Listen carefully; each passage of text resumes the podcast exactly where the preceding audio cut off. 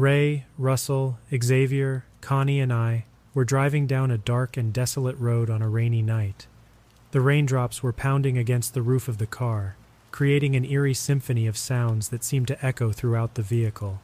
The headlights illuminated the road ahead, but the darkness beyond the beams seemed to go on forever. As we drove deeper into the night, I felt a creeping sense of unease begin to settle in. The rain was making it difficult to see the road clearly, and the wind was howling through the trees, creating an unsettling atmosphere. Suddenly, the car sputtered and came to a stop. We all looked at each other in disbelief, wondering what had happened. Russell tried to turn the engine over, but it wouldn't start. "Looks like we're stuck here," Xavier said, an unusual note of worry in his voice. We all got out of the car, huddling together in the rain as we tried to figure out what to do next. As we stood there, we heard a strange sound in the distance, a low, guttural growl that seemed to come from the darkness beyond the road. We all froze, looking at each other with growing unease. Ray spoke up first. "What the hell was that?" they asked. "I don't know," I replied, my heart racing in my chest. "But we need to get back in the car and lock the doors." We hurried back to the car and scrambled inside, locking the doors and rolling up the windows. But the growling continued, growing louder and more menacing with each passing moment. Suddenly, there was a loud thud on the roof of the car, and we all jumped in fear. I looked up, and through the rain, I could see a dark shape moving across the roof. "What the hell is that?" Russell shouted, his voice shaking with fear. Before anyone could answer, the shape on the roof lunged at the windshield, cracking it with a sickening sound.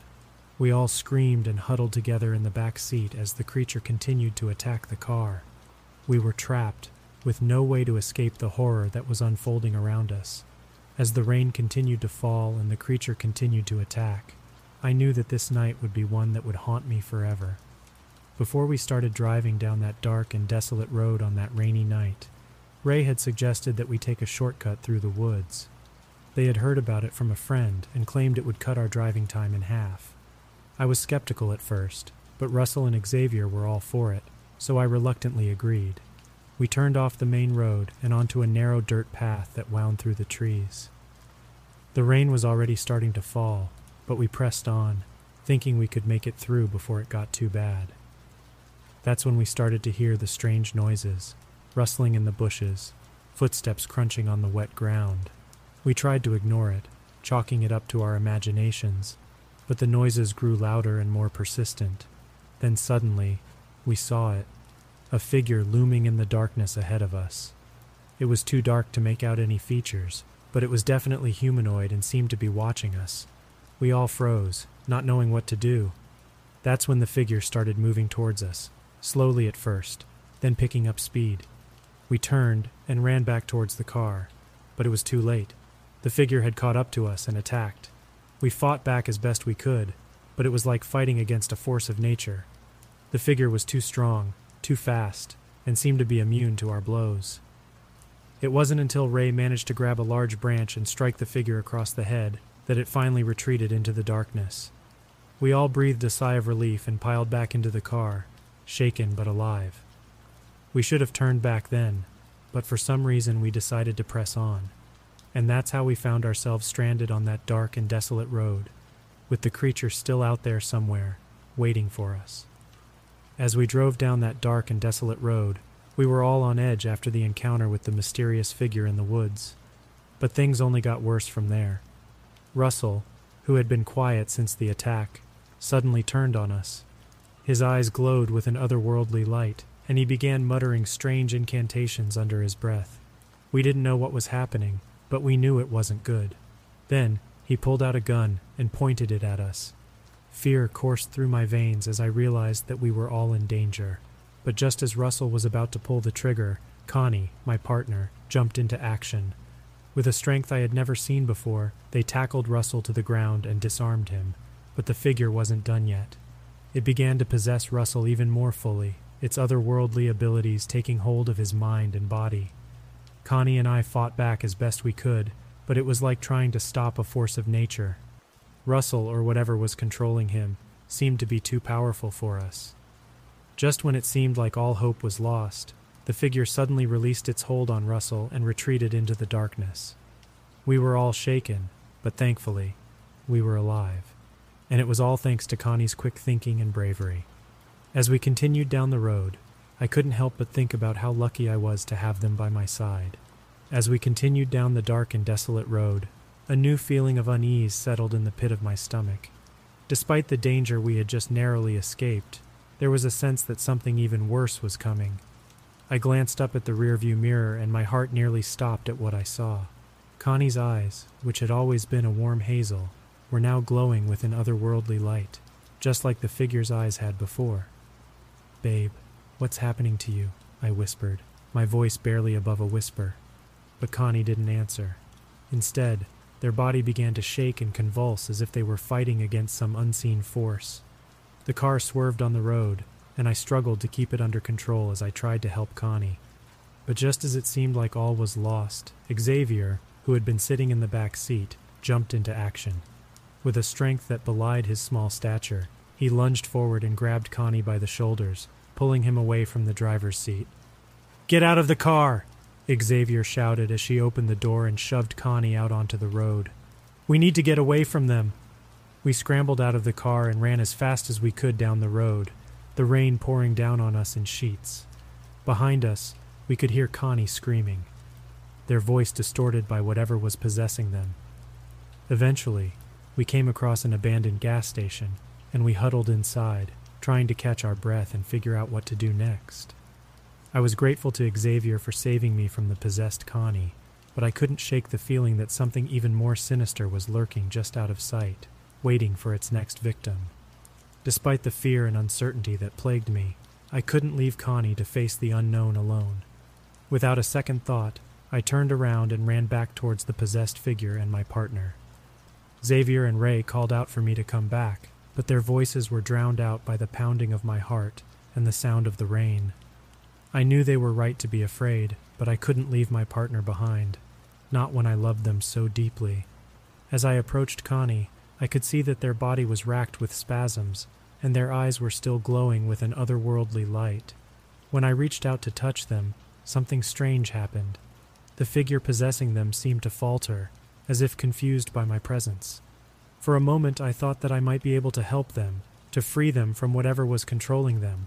But before I could do anything, a deep, guttural growl filled the air, and the figure turned to face me.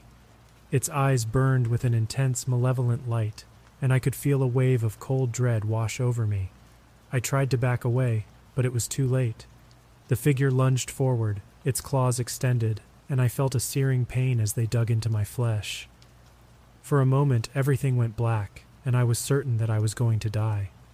But then, I heard a voice calling out my name, and suddenly the figure was gone. When I opened my eyes, I saw Connie kneeling beside me, their face twisted with worry. Behind them, Xavier and Ray stood, their expressions a mix of relief and concern. "Are you okay?" Connie asked, their voice shaking. "What happened?" I struggled to sit up, wincing as I touched the wound on my arm. It was deep and ugly, but already starting to heal. "I don't know," I said, my voice unable to be above a whisper. "But we need to get out of here, now." Connie helped me to my feet and we embraced tightly. "I love you," we said to each other. As we continued down the road, the rain began to lessen, and the clouds above us cleared. The moonlight shone down on us, casting eerie shadows across the landscape. Suddenly we came across the source of all our troubles. It stood before us, a massive, imposing figure, with a deep, rumbling voice that seemed to shake the very earth beneath our feet. I knew then that I had to confront it, to put an end to its reign of terror. So, without a second thought, I stepped forward, my heart pounding with a mix of fear and determination. But just as I was about to speak, the figure vanished, leaving nothing but the sound of its laughter echoing through the night. I turned back to my friends, my face a mask of confusion and frustration. "What the hell was that?" I asked, my voice trembling. But there was no answer. Only silence, broken only by the sound of the rain and the distant howl of the wind. My friends had disappeared. In that moment, I knew that my troubles were far from over. The figure had eluded me once again, and I could only wonder what other horrors lay in store for us in the darkness ahead. With a deep breath, I stepped forward, my eyes fixed on the spot where the figure had been only moments before. I was determined to put an end to this once and for all. In the back of my mind, my friends called out to me, pleading with me to reconsider, to wait for backup, but I knew that there was no time to waste. The longer I waited, the more innocent lives could be lost. As I approached the spot where the figure had been, I could feel a chill run down my spine. I knew that this was it, the moment of truth. With a sudden burst of courage, I shouted out into the darkness, daring the figure to show itself, to face me in combat. But there was no answer, only the sound of my own heartbeat, pounding in my chest like a war drum. And then, out of the shadows, it emerged, a massive, twisted creature with glowing eyes that seemed to stare right through me. Without hesitation, I launched myself forward, my fists flying as I struck at the creature with all my might. Then, darkness. I woke up in a hospital bed, my body battered and bruised, with no memory of how I got there. My friends were all there, looking at me with concern and relief, but there was something in their eyes, a hint of fear and uncertainty that I couldn't quite place. As the days passed, I struggled to piece together what had happened, but the memories remained elusive. All I knew was that something terrible had happened that night, something that I could never forget, and as I lay there, recovering from my injuries, I knew that the darkness was still out there, waiting for its chance to strike once again, and I could only hope that we would be ready when it did. As I sat at the party surrounded by my friends, I couldn't help but feel a sense of unease. It had been a year since that fateful night, and although we had all moved on with our lives, I could never shake the feeling that something was still not right. I was chatting with Russell, and then Ray came up to me and asked if we could chat privately. Nothing too out of the ordinary for them. As Ray and I spoke about everything we'd missed in each other's life since we last caught up, they asked me a question, which slightly took me aback. They asked if I would be interested in going back to the forest where that fateful night had happened. I responded with a mix of anger and confusion. "Why the hell would you ever want to go back there?" They replied, "I want to be where I'm strongest." Confused, I asked, "Strongest? What does that mean?" Ray turned to me chuckling, and as our eyes met, I saw something that made my blood run cold. Their eyes were glowing, just like the otherworldly creature's eyes had so many years ago.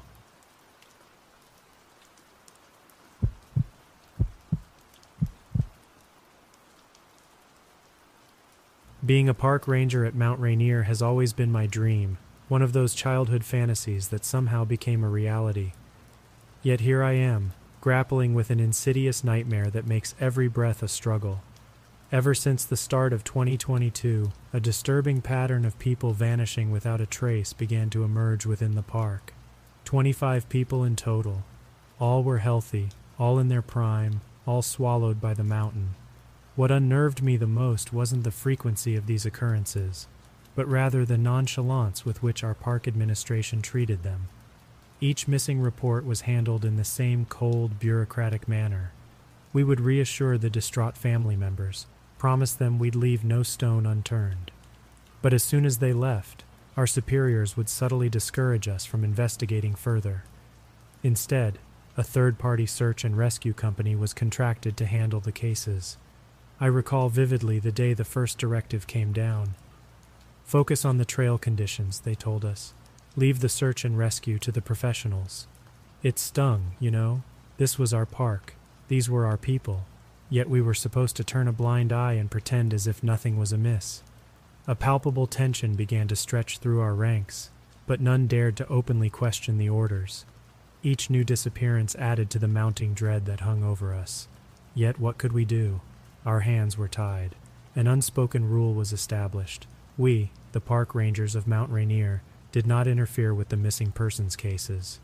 At first I tried to rationalize it. A rough winter had left the trails in a bad state. Then there was the influx of novice hikers, with barely enough experience to set up a tent, let alone survive the treacherous park terrain. And of course, there was the pressure from higher-ups to keep the park's image clean. The last thing they needed was the media painting Mount Rainier as a place where people disappeared. I even found some comfort in this logic. It allowed me to sleep at night. Until, of course, it didn't. Even though I maintained my ranger duties on the surface, my mind never strayed far from the disturbing trend. I found myself studying the faces of the hikers I met along the trails. secretly hoping I wouldn't be the next one to report them missing. Working in the heart of such wild, uncontrolled beauty, it was easy to forget the danger that lurked behind the curtain of towering pines and serene rivers. But those faces, the ones that would only return to us in crinkled photographs or desperate, hopeful pleas from relatives, were a harsh reminder of our powerlessness in the face of the unforgiving wilderness. Or was it something even more sinister? The silence of the park, which used to be my solace, began to echo with hidden threats. I was on edge, jumping at the rustle of leaves, the snap of twigs, but little did I know the true horror was yet to come. And it all started with a simple hike up the Ipsut Pass Trail. But I'm getting ahead of myself. To understand, you must first know the fear, the doubt, the questions that haunted each of us rangers at Mount Rainier. There's a peculiar solitude that comes with being a park ranger. It's not loneliness, but a state of oneness with the natural world, a feeling that you're a small part of something immense and ancient. My hike up to the Ipsut Pass was filled with such moments, broken only by the crunch of my boots against the trail and the occasional songbird.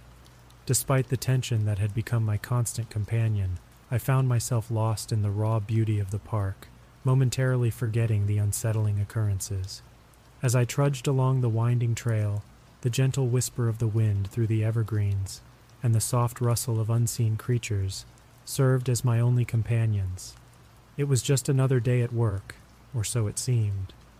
As I approached a bend in the trail, a glinting anomaly caught my eye. An odd light shone from the forest floor, about 50 feet from the trail. Initially, I dismissed it as sunlight bouncing off a patch of water, or some wayward hiker's discarded trash. But as I drew closer, I realized the light was constant, unchanging, not an effect of the shifting sun. Curiosity piqued, I made my way through the dense undergrowth, my heart pounding with a mix of thrill and apprehension. Thoughts of the missing hikers buzzed like an annoying fly at the back of my mind, but I swatted them away. There had to be a logical explanation, there always was. As I approached the source, the oddity of it stopped me in my tracks. The light wasn't just on the forest floor, it was emanating from underneath it. Removing my pack, I knelt down for a closer look. Kneading the soil beneath my fingers, it became clear that the glow was coming from beneath a thin layer of dirt and fallen leaves. I felt an odd sensation, like a shiver racing down my spine, and glanced around instinctively. The forest was as it always was, still, quiet, indifferent.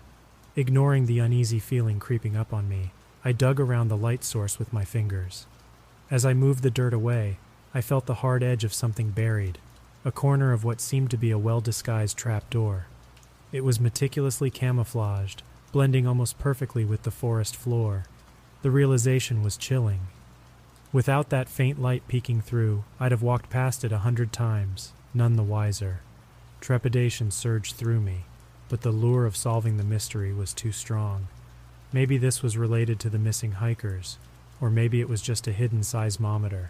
Either way, I had to know. Carefully, I lifted the door. The sliver of daylight that broke into the space beneath revealed a burrow of sorts, small and cramped, with an electric camping torch at one corner. Its dull, flickering light was what I had seen from the trail. At that moment, an icy dread began to fill me. This was no ordinary burrow, it was a piece of the puzzle that had been missing, the unknown variable in the disturbing equation of Mount Rainier. But little did I know, it was only the beginning. The real terror was yet to reveal itself. With the small trapdoor ajar, a sense of foreboding washed over me. My heart pounded in my chest as I peered into the confined space, barely large enough for a person. Inside was nothing more than a camping torch, sputtering with fading light. I found it strange to find such an item in a makeshift burrow. My pulse quickened at the realization that this wasn't something accidental. It was intentional, and whoever was responsible was coming prepared. Before my courage could wane, I thrust my head into the burrow for a closer look. The earthy smell of the soil was overwhelming. As I adjusted to the confined space, I noticed Polaroid photos tacked on the inner walls of the burrow. My blood ran cold at the sight. They were candid shots of hikers, each taken from a low angle, as though the photographer was crouching or lying on the ground. The pit in my stomach grew with each photo I recognized, the smiling faces of those reported missing over the past year, frozen in time. I felt sick, the full implication of my discovery washing over me. I was staring at the collected trophies of an unseen predator. This was no ordinary burrow. It was a lair, a hideout. It was as though someone, or something, was stalking the hikers, keeping track of their movements, their habits, waiting for the perfect moment to strike. My mind spun with gruesome possibilities. What if this person, this entity, was responsible for all the disappearances? It was horrifying to consider. I had unknowingly stumbled upon a concealed den of terror in the heart of Mount Rainier. My once cherished solitude suddenly felt like vulnerability. I was alone, far from help, with a potential predator lurking nearby. As I pored over the photos, my heart pounded in my ears. My own face stared back at me from one of the Polaroids. It was a recent photo, taken perhaps half an hour ago while I was walking the very same trail. The icy grip of fear clenched my heart. I wasn't just an intruder stumbling upon a lair. I was the next potential victim. The sound of a twig snapping behind me yanked me from my horrified trance. Adrenaline surged through my veins, and without a second thought, I scrambled out of the burrow, leaving the trapdoor gaping behind me. I ran back along the trail, not daring to look back, each rustle of leaves, each snap of a twig magnifying my terror. I didn't stop until I reached the safety of the wilderness cabin near Ipsut Campground. Exhausted and shaken, I barricaded myself inside, waiting for the dawn to come, waiting for another ranger to find me. The peace and tranquility of Mount Rainier had been shattered, replaced by a menacing dread. But even in my worst nightmares, I could not have imagined what was to come. I was far from the end of my ordeal. The real terror was yet to unfold. Sleep evaded me that night, each creak of the cabin and rustle of wind outside echoing my rising panic. My discovery had turned the peace of the park into an echoing, empty void of terror. As the first rays of dawn pierced through the cabin's window, I breathed a sigh of relief. The arrival of another ranger later that morning did nothing to ease my mind, but at least I wasn't alone. I persuaded him to accompany me back to the trail, though I remained cryptic about my reasons. He seemed annoyed, but agreed nonetheless. My hope was to find the burrow again, to share my horrifying discovery. However, after an hour of searching, the camouflage door was nowhere to be found. It was as if the earth had swallowed it whole, leaving no trace of the horror beneath. Doubt started to creep into my mind. Had I imagined it all? Was the stress of the job playing tricks on me? But the Polaroids, the faces, my face, all were too vivid to be mere hallucinations. Upon returning to the ranger station, I found myself confronted by my manager. His furrowed brow and sharp gaze made it clear that he was suspicious about my odd behavior and sudden need for time off. I mumbled some excuse about a family emergency, not daring to share the truth. I felt a strong instinct that sharing my findings would lead to more harm than good, perhaps even cost me my job. The eerie tranquility of my home was a stark contrast to the storm raging within me. I couldn't shake off the dread of the day's discovery, nor the nagging feeling of being watched. The forest, which once held beauty and peace, now only offered fear and anxiety. My troubling thoughts were interrupted by a glinting object inside the kitchen air vent. It was too big to be dust, too shiny to be debris. Kneeling down for a closer inspection, I realized it was a small object lodged within the vent. With a sinking feeling, I removed the grating and reached in. My blood turned to ice when I pulled out a Polaroid photo. It was a picture of me, taken earlier that day, making breakfast in my own kitchen. The same eerie low angle, the same candid capture, it was identical to the photos I'd found in the burrow. My heart pounded against my ribs as the full realization hit me. I wasn't alone. This silent predator wasn't confined to the wilderness of Mount Rainier. It had followed me, invaded my home, my sanctuary. The terror I felt on the trail resurfaced, multiplied 100 times over. The unseen stalker was closer than I had ever imagined, observing, waiting, and I had no idea who or what it was. But one thing was certain, this was not the end. The danger was real, and it was far closer than I ever could have thought. The game of cat and mouse had escalated. The question was, could I uncover the truth before it was too late? As I held the Polaroid, my hands shaking uncontrollably, I realized the depth of my predicament. I was not just a witness to these horrifying events, but also the target of this insidious predator. The sanctuary I had created within my home had been violated. Whoever, or whatever, was stalking the hikers in Mount Rainier had trailed me home, turning my safe haven into another hunting ground. Days turned into nights in a blur.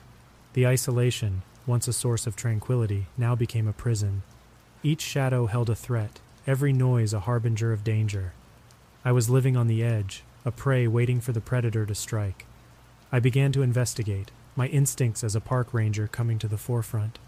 I installed security cameras, kept an eye out for anything unusual, anything that could give me a clue about the identity of the stalker. But the stalker remained elusive, a ghost that lurked in the shadows. The tension was unbearable. Sleep was a distant memory. Every creak of the house, every rustling of leaves outside amplified my fear. My once peaceful home now echoed with unseen horrors, as did the vast expanse of Mount Rainier, which loomed ominously in the distance. The climax of my terror arrived one chilling night. I woke up to a sound coming from the living room. Adrenaline pumping, I crept down the stairs. The room was lit only by the faint moonlight streaming through the window. I held my breath as I peered around the corner. There, on my coffee table, was a pile of freshly printed Polaroids. I felt my blood run cold as I approached the table. The top photo was of me, taken from outside the window while I was asleep just a few moments ago. The same eerie, low angle, the same silent capture of the unassuming victim. I leafed through the photos, each one a candid shot of me going about my daily life, utterly unaware of the silent watcher. My eyes widened in horror as I reached the final photo. It was not a picture of me, but of my bedroom window, seen from outside the house. And there, in the reflection of the window glass, was the faint outline of a figure, too indistinct to make out any features but humanoid, crouched low to the ground, camera in hand. I felt a chill run down my spine as I dropped the photos, backing away. It was too late to deny the reality of my situation. I was not just living in fear, I was living with fear, a terrifying entity whose intentions remained unknown. The silent stalker of Mount Rainier had made it clear. The game had just begun. My ordeal was far from over. As the once comforting silence of my home was filled with ominous echoes of unseen danger, I was left with a terrifying certainty. I was not alone and I was being hunted, but by whom or what I was still to find out. The terror of Mount Rainier had followed me home, turning my sanctuary into a terrifying trap.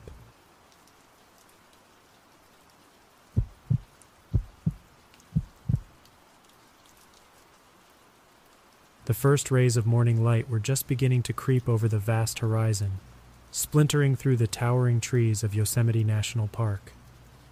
My hands tightened around the steering wheel of the patrol truck, dirt and gravel crunching beneath its tires as I maneuvered through the dense forest path. The branches scraped against the windows like skeletal hands begging for attention. I'd always found a certain calm in these quiet, solitary drives through the park. It was a place filled with beauty, solitude, but also danger. A danger I was trained to mitigate. As a park ranger, I was the gatekeeper of this vast expanse of wilderness, tasked with protecting its visitors and nature alike.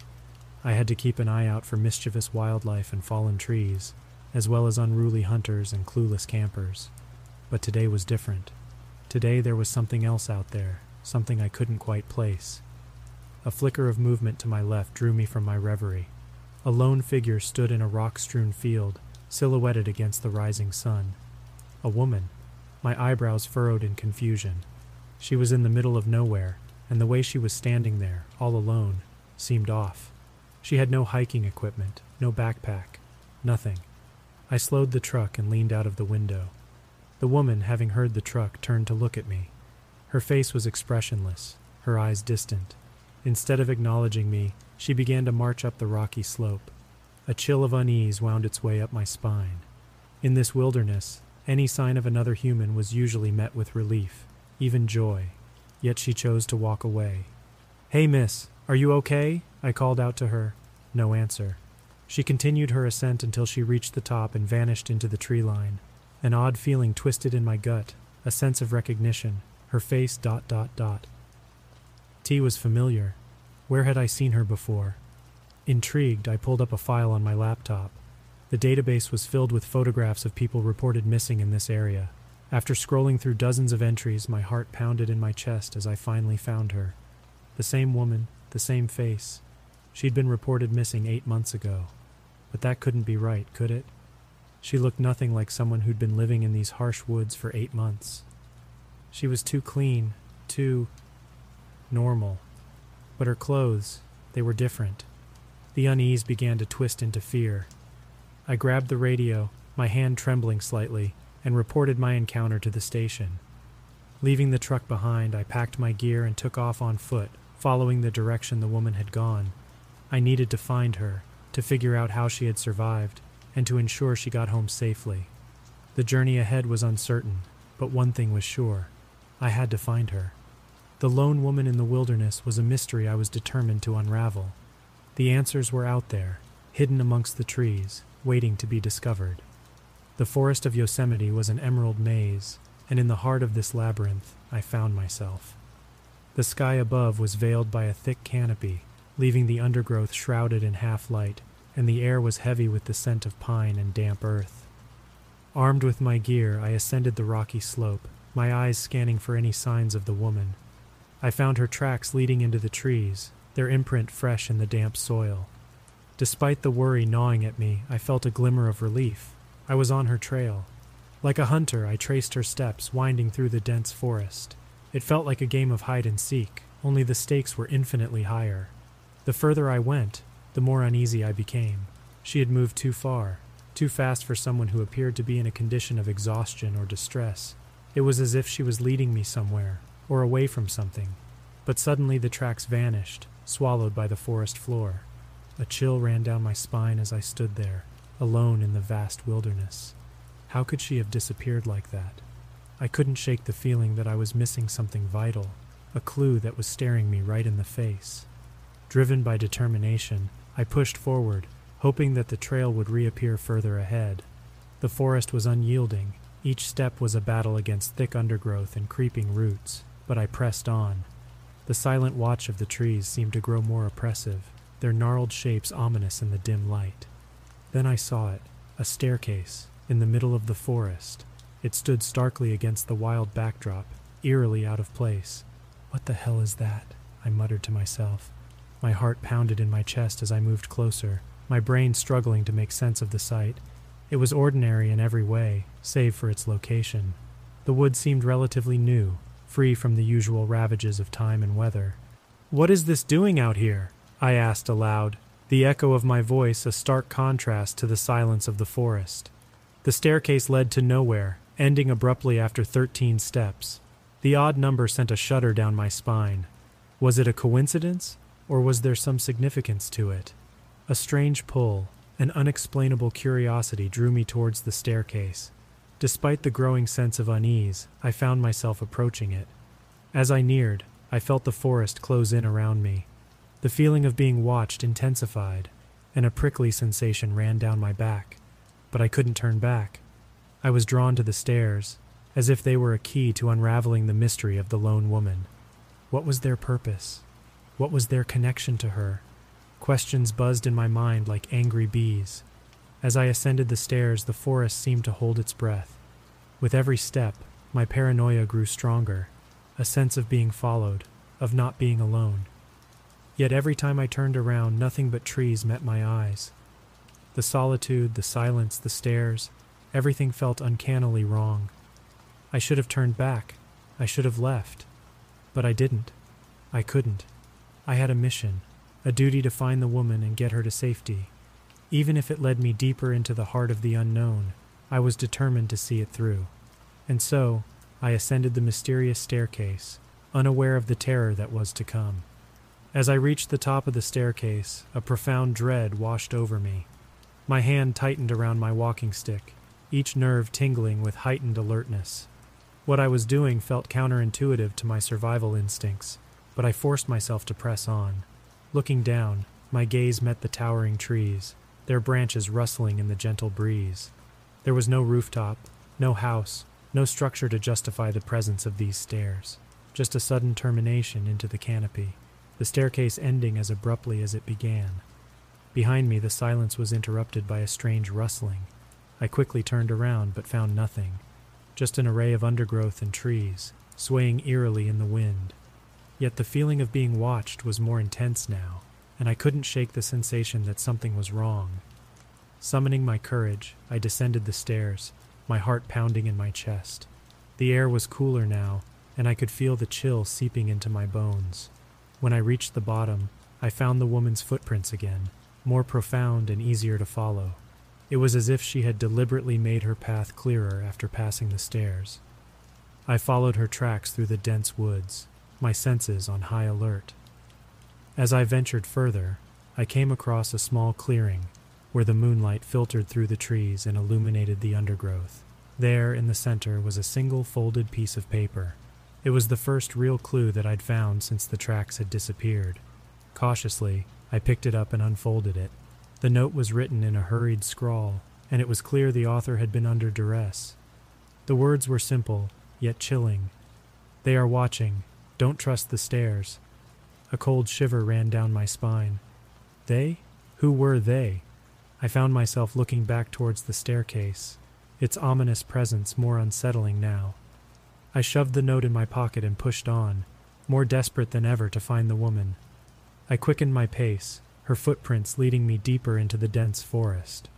As I walked, the forest's sounds seemed amplified, every rustle of the leaves, every snap of a twig, and the eerily haunting hoot of an owl. I felt the pressure mounting, the darkness pressing in around me. The silence was no longer comforting. It was a menacing quiet that amplified my growing fear. Somewhere in the distance, a low growl echoed. I froze in my tracks. My heart pounded in my chest as I strained to listen. I heard it again, a little closer this time. Panic surged through me. There was something out there with me. I wasn't alone. Gripping my walking stick tighter, I ventured further, hoping against hope that I was close to finding her. But as the growling grew louder, so did my fear. What had started as a simple rescue mission was quickly morphing into a nightmarish scenario. I'd always viewed myself as the protector, the hero. But out here, in the heart of the forest, faced with unseen threats and chilling messages, I was starting to question everything. I was no longer the hunter, but the hunted, teetering on the brink of a precipice I hadn't even known existed. The feeling of impending doom was unbearable, but I knew I had to press on. I had to find her. As I continued to follow the footprints deeper into the forest, my mind raced. It was hard to keep my imagination from running wild as I tried to piece together what could have happened to the woman. Every odd-shaped shadow or strange noise sent a fresh jolt of terror coursing through my veins. Eventually, the tracks led me to a cave hidden amongst the thick undergrowth. The mouth of the cave yawned open like a monstrous beast, the darkness within promising untold horrors. I hesitated, looking back towards the distant staircase and the relative safety it represented. But I knew I had to go in. Taking a deep breath, I stepped into the cave, my walking stick tapping against the stone floor. The echo seemed to bounce endlessly off the walls, an ominous reminder of the loneliness and isolation I felt. As I ventured further, I could see faint scratch marks on the stone walls. Desperate attempts of escape? I shuddered at the thought. Suddenly, an inhuman screech reverberated through the cave. I froze, my heart pounding against my ribcage like a trapped bird. It sounded close, too close. Then I saw it, the entity. It was unlike anything I had ever seen before. A formless mass of shadow and menace. It moved with an eerie grace, phasing in and out of the cave walls as if bound by different laws of physics. I watched as it coalesced into the vague shape of a humanoid, its form flickering and shifting in the dim light. As it noticed my presence, the entity let out another deafening screech, its form lurching towards me. I was paralyzed with fear, my mind unable to process the nightmare that was unfolding before me. It was the embodiment of every childhood fear, every nightmare, every story of things that go bump in the night. In a flash of instinct, I thrust my walking stick towards it. The stick passed right through the entity, sending ripples through its form. It let out another horrifying scream, its shape momentarily destabilizing before it resumed its advance. I turned to run but stumbled over a loose stone. As I hit the ground, my hand brushed against something cold and metallic. Looking down, I saw an old iron dagger with strange runes etched onto the blade. It was just like the one depicted on the map, the one that was supposed to defeat the entity. With a surge of hope, I grasped the dagger tightly and faced the entity. I could feel the chill from its form seeping into my bones, sapping my strength, but I refused to give in. I had come too far to let fear stop me now. With a guttural cry, I thrust the dagger towards the entity. There was a blinding flash of light, followed by an ear-splitting shriek. When I could see again, the entity was gone. The cave was silent once more. I fell to my knees, my body trembling from the adrenaline. The entity was defeated, at least for now. But where was the woman? Was she still alive? A wave of despair washed over me as I picked myself up and ventured further into the cave. What I saw next made my blood run cold. Tied up in the far corner of the cave was the woman, unconscious, but alive. I rushed over, my relief mingling with a newfound determination. I had defeated the entity, and I was going to get her out of here. I was going to get us both out of here. I untied the woman, her body slumping against me, unconscious but breathing. I had never felt so relieved in my life, but the relief was short-lived as I realized the daunting task ahead of us. We had to get out of this cave, back through the forest and down the staircase, all without attracting the entity's attention again. Slinging her arm over my shoulder, I began our arduous journey. Every step was a struggle, her weight slowing me down, but I gritted my teeth and pressed on. The thought of her dying on my watch spurring me on. The deeper we went into the forest, the more my fears began to resurface. What if the entity wasn't really gone? What if it came back for us? Every rustle of the leaves, every snap of a twig, every gust of wind had me on high alert. It was in the dead of the night when we finally reached the base of the staircase. My body ached with exhaustion, and I was pretty sure I had a couple of cracked ribs from a fall I took earlier. But there was no time to rest. The sooner we got down the staircase, the safer we would be. As I began to ascend, I realized that the climb was harder than I had anticipated. The steps were narrow and uneven, threatening to trip us at every turn. But worse than the physical strain was the fear. The fear that with each step I took, the entity could be right behind us, ready to strike. A low growl echoed in the distance, and I froze. I looked back, squinting through the darkness. There was nothing. I breathed a sigh of relief and turned back around, but as I did, my foot slipped. I cried out as I tumbled down the steps, the woman in my arms. When I came to a stop, my entire body screamed in pain, but there was no time to dwell on it. I pulled myself up, wincing as I checked on the woman. She was still unconscious but alive. I breathed a sigh of relief and hoisted her back onto my shoulder. Every step after that was a battle. My body begged for rest, for respite, but I had to keep going. I had to keep climbing. As the first rays of dawn broke through the canopy, I saw the end of the staircase. A jolt of hope shot through me. We were almost there. With the last bit of strength I had, I pushed forward. The staircase seemed to go on forever, each step a painful reminder of the night's events. But finally, after what felt like an eternity, we reached the top. I collapsed on the ground, exhaustion taking over. The sun was fully up now, bathing the forest in a warm, golden light. It was a stark contrast to the cold, unforgiving darkness of the night. The woman stirred next to me, her eyes fluttered open, confusion etched on her face. I offered her a weak smile and passed out. I had done it. We had escaped. We were free. I awoke in a bed, the sheets a crisp, sterile white. The scent of antiseptic filled my nostrils. The room was unfamiliar, lit by the soft glow of the morning sun filtering through the blinds. The hum of machines surrounded me. A hospital, I realized. My body ached as I pushed myself up to a sitting position, wincing at the sharp sting in my ribs. Looking down, I saw bandages wrapped tightly around my chest. The events of the past days hit me like a wave. The entity, the woman, the escape. It all seemed so surreal now. A knock on the door jolted me from my thoughts. A woman in a nurse's uniform walked in, surprise evident on her face. "You're awake," she exclaimed, relief washing over her. She informed me that I had been out for 2 days and that the doctors were astounded I had survived the ordeal. "But what about the woman?" I asked, my heart pounding in my chest. I didn't even know her name, and yet I felt a strange connection to her, bound by our shared trauma. The nurse's face softened. "She's alive," she said, "in a room down the hall, still unconscious but stable. You saved her life. Relief washed over me. We had made it.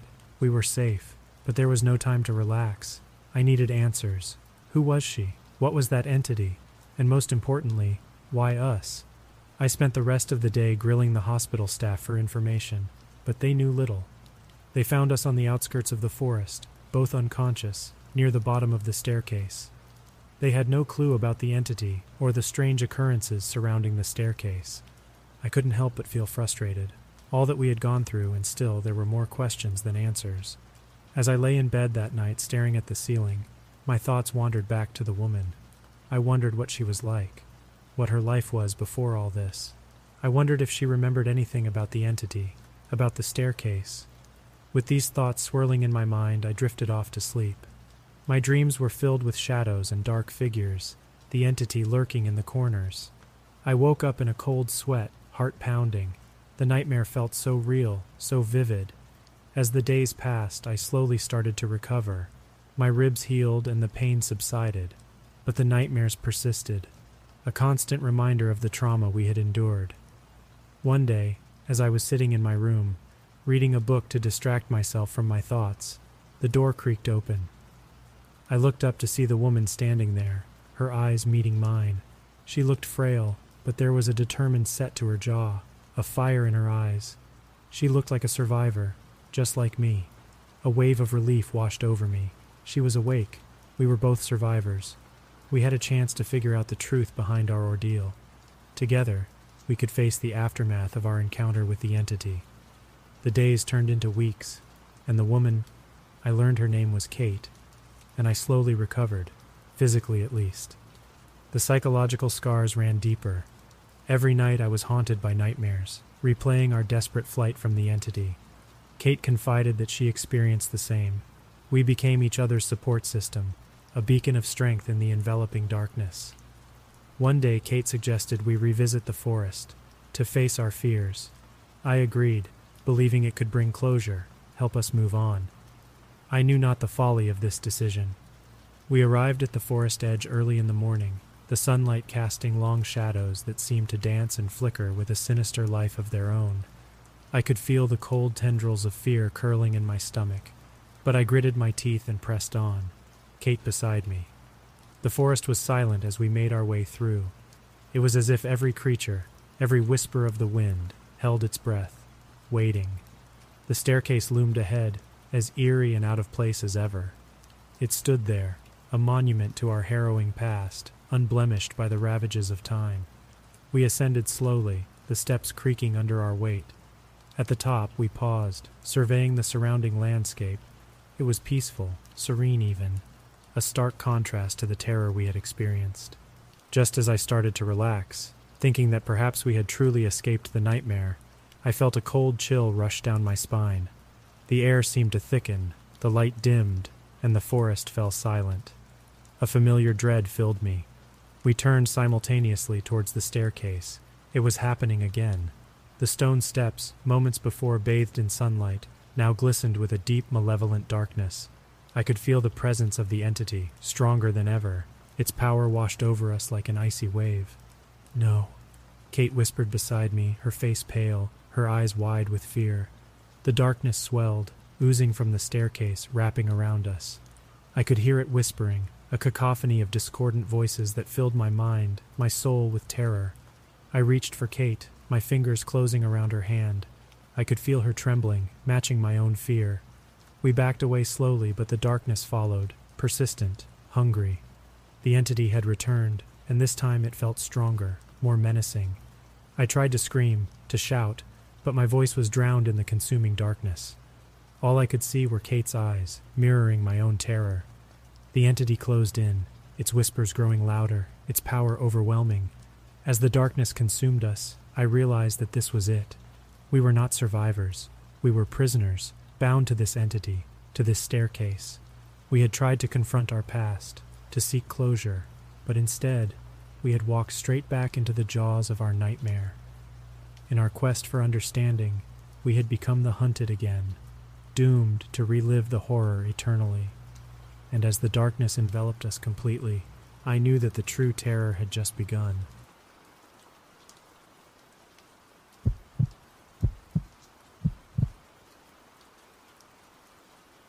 Every morning, as the sun stretched its rays over the tops of the mountains, I'd pause and watch as the day painted itself into existence. I was a park ranger, had been for a decade, and the Graywood National Park was my sanctuary. The melody of the birds floating through the crisp morning air was a familiar symphony that always welcomed me into the wilderness. This place was an unending canvas of serenity. I knew every dip and rise in the land, every old tree that had withstood the test of time, and every river that ran wildly, carrying with it stories untold. I had the privilege of immersing myself in this wonder every single day. But being a ranger meant more than just coexisting with nature. It meant understanding it, preserving it, and at times unraveling the mysteries it held within its depths. Over the years, I had encountered a myriad of strange occurrences. There were tales spun around flickering campfires, stories of hikers disappearing into thin air, and campers swearing they had seen lights moving in patterns across the night sky. Each account was stranger than the last, but such stories were a part of the job, an eerie allure that kept the forest feeling forever unknown, forever wild. But of all the tales, one held a particularly ominous reputation: the Whispering Woods. It was a dark and dense patch of forest, where the trees huddled together like they were sharing secrets, their twisted branches reaching out, covering the sky and shrouding the area in an eerie darkness, even during the brightest of days. The forest floor was a world unto itself, housing epiphytes that found their homes in the tree trunks, never once touching the ground. The dense foliage was broken occasionally by vines that stretched between the trees like natural bridges. The Whispering Woods got its name from the stories of strange whispers that filled the night. Some claimed it was the ghosts of past wanderers, while others argued it was the voices of felled trees, their spirits restless after a storm that had ravaged the area years ago. But to me, it mattered little what the whispers were. I just knew that I wanted nothing to do with them. During my 10 years at Graywood, I had explored every inch of the park, yet I had never set foot in the Whispering Woods. I had not the courage nor the curiosity to find out if the rumors were true. When your job involves the strange and the unexplainable, you learn when to respect the unknown. The woods were a mystery best left untouched.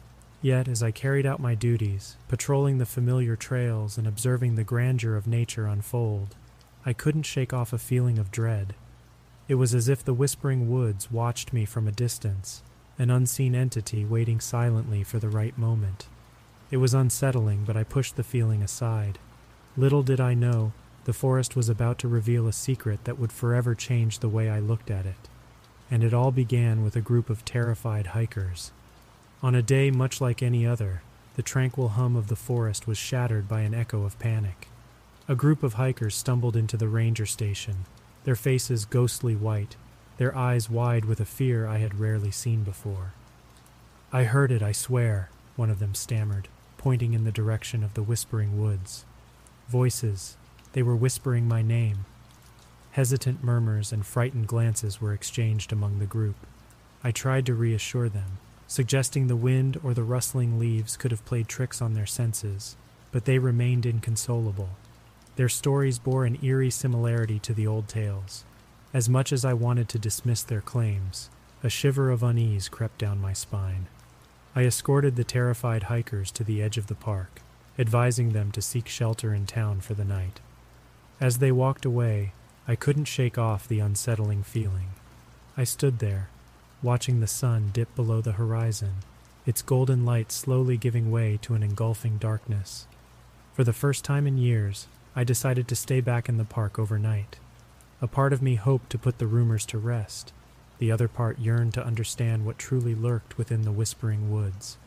I set up a small camp near the edge of the woods, far enough to avoid unwanted attention, yet close enough to hear any unusual sounds. The night was quiet, save for the gentle chorus of the nocturnal creatures. I was beginning to believe that the hikers had imagined their experience when I heard it. A low whisper, barely audible over the chirping crickets. It seemed to echo from the heart of the forest.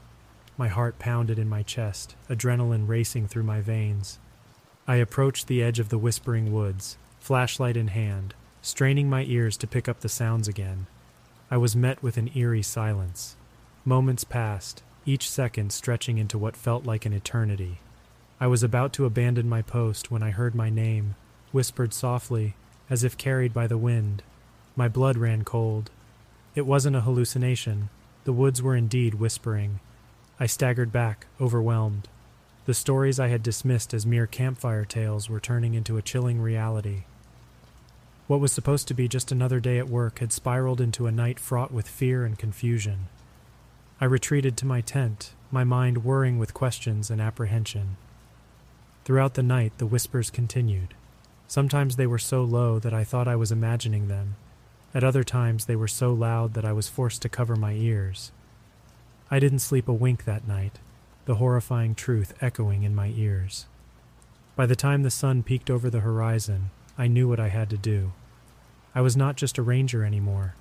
I was an unwitting participant in a supernatural mystery that stretched back decades. I was drawn into a mission, whether I liked it or not, to solve the secret of the Whispering Woods. After all, the forest was my responsibility, my sanctuary, and I could not just turn a blind eye to the danger that lurked within. With the break of dawn, I found myself filled with an uncanny resolve.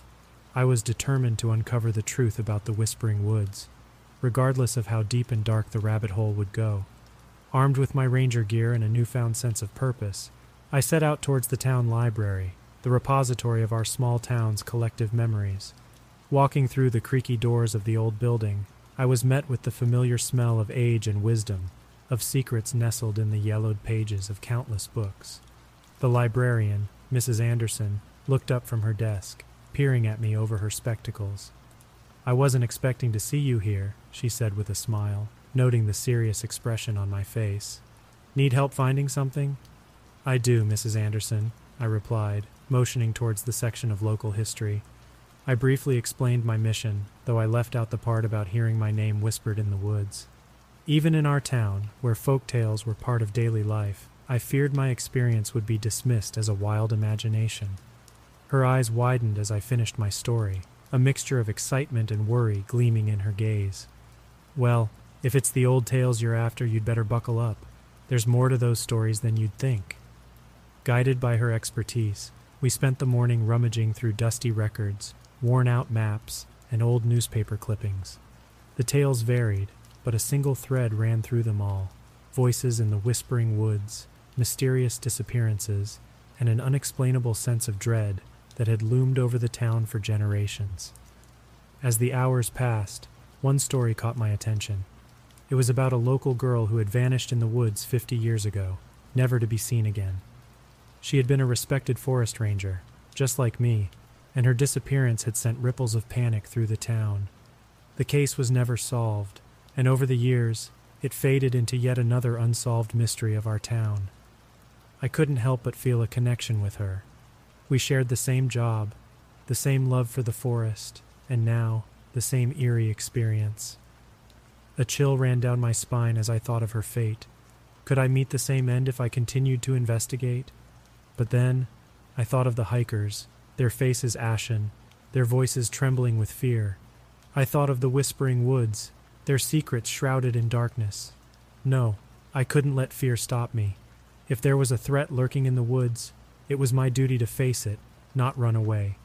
Armed with the information gathered, I thanked Mrs. Anderson and headed back towards the park. As I left the library, the sun was setting, painting the sky with hues of orange and red. I could feel the weight of the town's history pressing down on me, a symphony of whispers in my ears. There was no denying it any longer. The Whispering Woods were more than just a forest. They were an enigma cloaked in decades of fear and unanswered questions. As I stepped into the cooling evening, one thing was certain. I had a long night ahead, a night that was sure to bring me closer to the truth, or throw me deeper into the shadows of the past. Night had descended, blanketing the town in a comforting darkness. But as I stared into the depths of the Whispering Woods, comfort was the last thing on my mind. Each rustling leaf and distant animal call only heightened my senses, my heart pounding like a drum in my chest. I knew this was it. Tonight I would either uncover the truth about the voices, or I would become yet another unsolved mystery of our town. Equipped with my ranger flashlight and a walkie-talkie, I ventured into the woods, my boots crunching on the foliage below. Each step further into the labyrinth of trees felt like stepping into another world, a world that was eerie and alive with whispers. I could hear them clearly now, the whispering voices, their ethereal tones reverberating off the trunks of the ancient trees. It felt like they were guiding me, leading me deeper into the forest. I fought the urge to call out, focusing instead on following the strange trail that seemed to open before me. After what felt like hours, I reached a clearing. Bathed in moonlight, it felt oddly serene amid the cacophony of whispers, and in its center stood an ancient tree, its branches stretched wide as if embracing the sky. Its bark was scarred, marking the passage of countless years, its gnarled roots burrowing deep into the earth. But what caught my attention was the shadowy figure standing before it. Tall and indistinct, it was a shape more than a person, as if the night itself had taken form.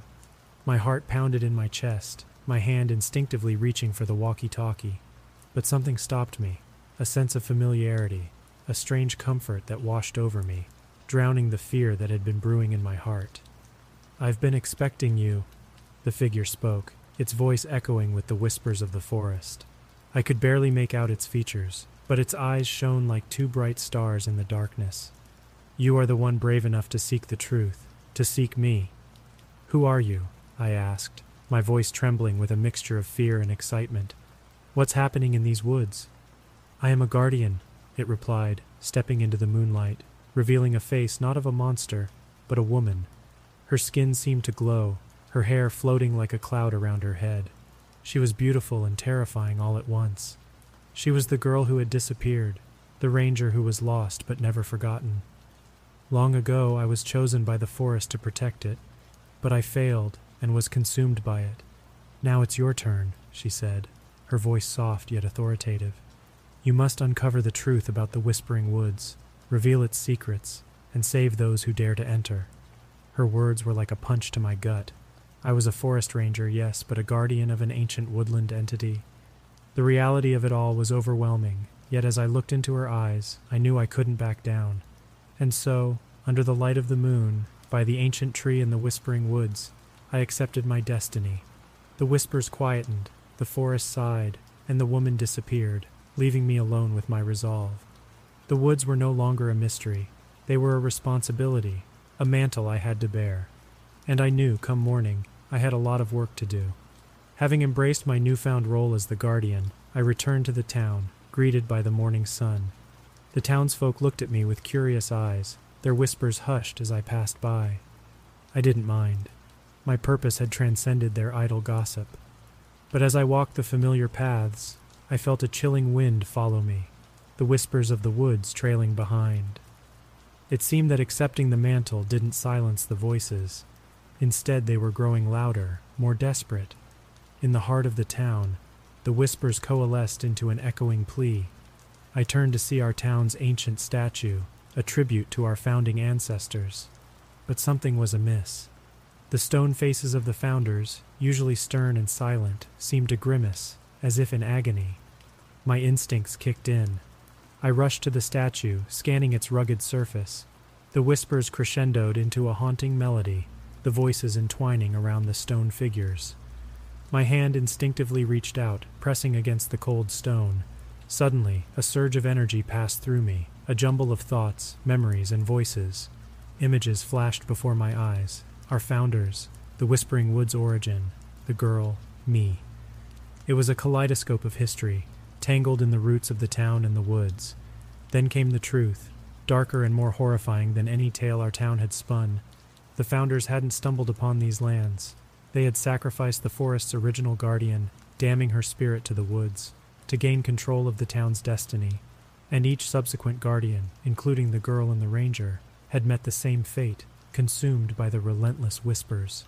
I staggered back, my breath ragged. The town we lived in, the woods we feared, were built on lies and betrayal. The whispers weren't just voices, they were screams of the forest's stolen guardians, their pain and desperation echoing through centuries. But the most terrifying realization was yet to come. The whispers grew louder, no longer just in my ears but in my head, their pleas turning into commands. I felt the woods calling out, pulling at my very soul, a magnetic force that was both terrifying and irresistible. The whispers promised peace, an end to the suffering. But at what cost? I ran. I ran not out of fear, but determination. I had to break the cycle, free the forest, and the spirits trapped within. I had to confront the town with its sinister past and ensure that no future guardian would suffer the same fate.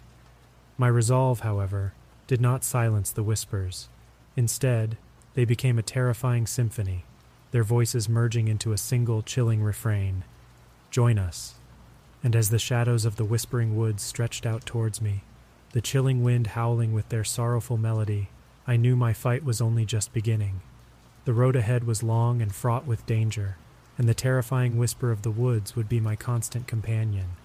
But I was ready, ready to face whatever lurked in the shadows, for I was no longer just a forest ranger. I was the guardian, the only hope for my town and the tormented souls of the whispering woods.